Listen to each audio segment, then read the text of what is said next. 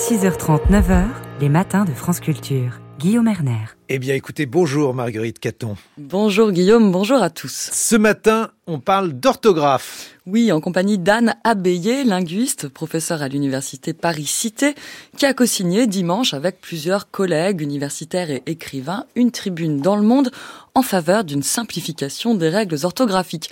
L'argument principal de votre tribune, Anne Abeyé, repose sur le gâchis de temps et d'énergie que représenterait l'enseignement des règles orthographiques aux écoliers. Expliquez-nous.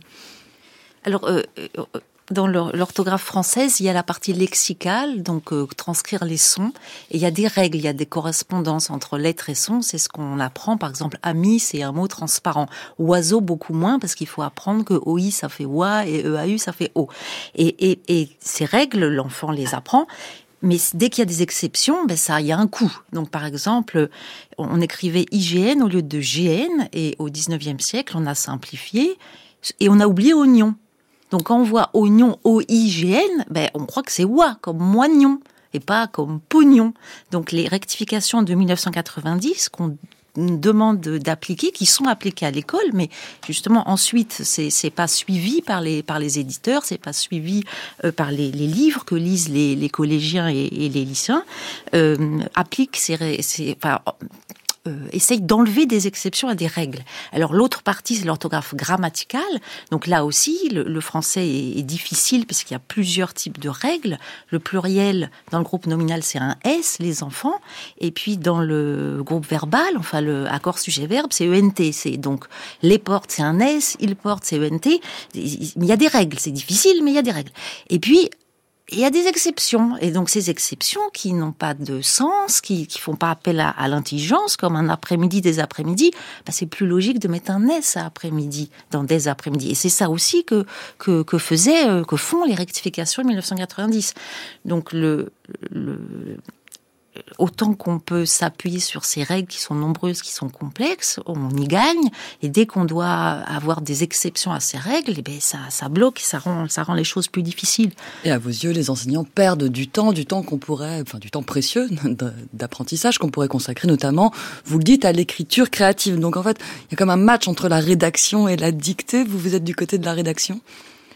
Alors d'abord dans les dans la tribune que vous avez citée, euh, nous relayons des propositions d'enseignants. Donc c'est très important pour nous que les fédérations d'enseignants, pas seulement l'association la, la, française, mais l'association du Québec, l'association de Belgique, la fédération internationale des professeurs de français, ce sont des propositions qu'ils font appliquer 1990 plus largement, pas seulement en primaire, mais dans le secondaire et dans toute la société en fait, dans, dans les journaux, dans les dans les sur les, les panneaux des, des mairies, et aller plus loin parce qu'on a encore des, des des règles qui posent problème parce qu'elles ont trop d'exceptions. Donc c'est l'accord du participe passé avec avoir, qui est un accord avec l'objet, qui est quelque chose de, très très bizarre. Hein. Au départ, c'est un italianisme au XVIe siècle.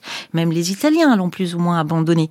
Et, et ça fait pas appel à, l'intelligence parce que c'est pas tous les objets, c'est pas tous les cas. Voilà, je les ai portés et ES, j'en ai porté et enfin. Donc c'est c'est c'est devenu pour les enseignants euh, quelque chose de, de, de difficile à enfin que les élèves ne maîtrisent pas quand ils arrivent en, sixième. 20% à peu près dans les enquêtes maîtrisent cet accord du participe passé. Et, vu les difficultés qu'il y a à écrire et, et, à lire en arrivant au sixième, c'est 80 heures passées en primaire à enseigner l'accord avec l'objet, avec avoir, voilà, parce que la plupart du temps il est invariable. Donc c'est vraiment des cas très particuliers où on va l'accorder. C'est une perte de temps qu'on pourrait euh, consacrer à distinguer participe passé infinitif et comme le demandait le, le, la, la, tribune de, de, de, septembre à écrire, voilà, à faire produire. Il y a quand même des cas où cet accord du participe passé avec le COD donne une information. Si je dis euh, le voisin de ma cousine que j'ai rencontré hier est mort. Si j'écris que j'ai rencontré et c'est le voisin que j'ai croisé. Si j'écris et eux, c'est ma voisine, c'est ma cousine. Ça porte une information. Cette règle, elle n'est pas complètement absurde.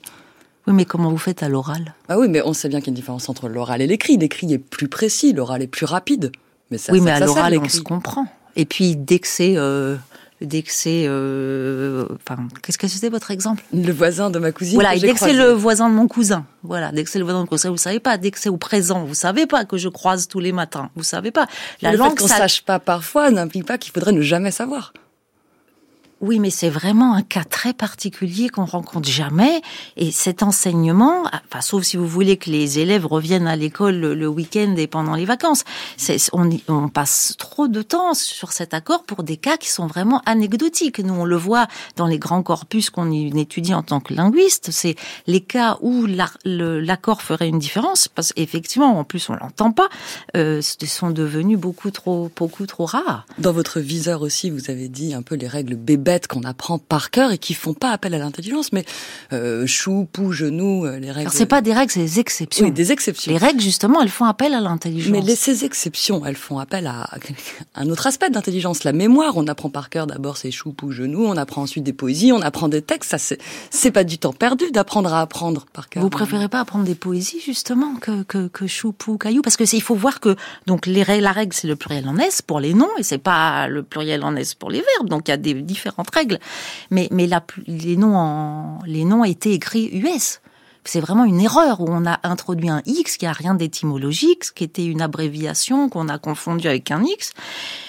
Et voilà, vous dites des bisous avec un S, des, des pourquoi pas des bijoux. Voilà, quand on est dans le domaine de l'exception, c'est ça, c'est pas une règle justement, et ça fait pas appel à l'intelligence. On voudrait que et, les enseignants nous le demandent que de retrouver le, plaisir d'enseigner d'apprendre. Et ces US étaient prévus euh, par la, la grande réforme de 1900 et beaucoup de temps perdu. Euh, à, on a réformé, enfin on a mis à jour l'orthographe du français régulièrement pendant des siècles.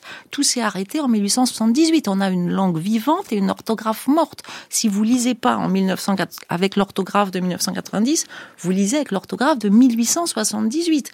Donc il y a une contrainte implicite qui nous est imposée sans qu'on s'en rende compte. Vous plaidez du coup pour une orthographe plus transparente et notamment la suppression de certains redoublements de consonnes qui, ne s'entendent pas, qui qui sont pas forcément utiles.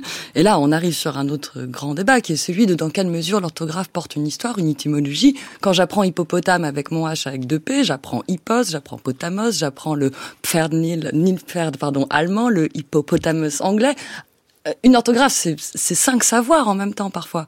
Tout à fait, mais une orthographe plus régulière, euh, enfin c'est pas forcément une orthographe plus transparente, c'est une orthographe plus régulière, voilà. Et et, et ces, ces lettres euh, grecques on les a réintroduites. Elles n'étaient pas là en ancien français, en, moyen français. On les a réintroduites parce qu'on voulait que l'écriture soit réservée à des savants, euh, à ceux qui connaissaient le latin et le grec. Euh, donc, ce qu'on propose tout de suite, c'est euh, de régulariser des règles d'orthographe grammaticale, les accords. Pour l'orthographe lexicale, 1990 avait amélioré les choses. Par exemple, nénuphar ph, c'est une erreur. Voilà, c'était un F, ça vient pas du grec, ça vient du persan. Euh, poids avec un D, c'est une erreur. Ça vient pas de, ça vient de pensum. Donc il y a beaucoup de cette euh, ce, ce, souci euh, étymologique euh, a, a, pas été forcément fait par des spécialistes. Donc là, c'est une réforme de plus grande ampleur qui devrait être confiée à, un collège francophone. C'est un autre champ. S'il faut apprendre le latin pour écrire le français, on, on pourrait militer pour l'enseignement du latin. Mais en tout cas, l'application de la réforme de 90 et peut-être même un élargissement de cette réforme. Merci beaucoup, Anna Bélier, de ces réponses. Votre tribune est à lire dans Le Monde. Je citerai aussi le tract que vous avez fait paraître chez Gallimard avec le collectif des linguistes atterrés. Le français va très bien. Merci c'était en mai 2023. Merci Marguerite Caton. On retrouve la question du jour euh, sur le site de France Culture, ainsi qu'un nouveau podcast de France Culture Israël-Palestine, les mots de la guerre, parce que la guerre entre Israéliens et Palestiniens est aussi une guerre des récits et des mots. Vous retrouvez ça aussi sur le site de France Culture et sur l'appli Radio France.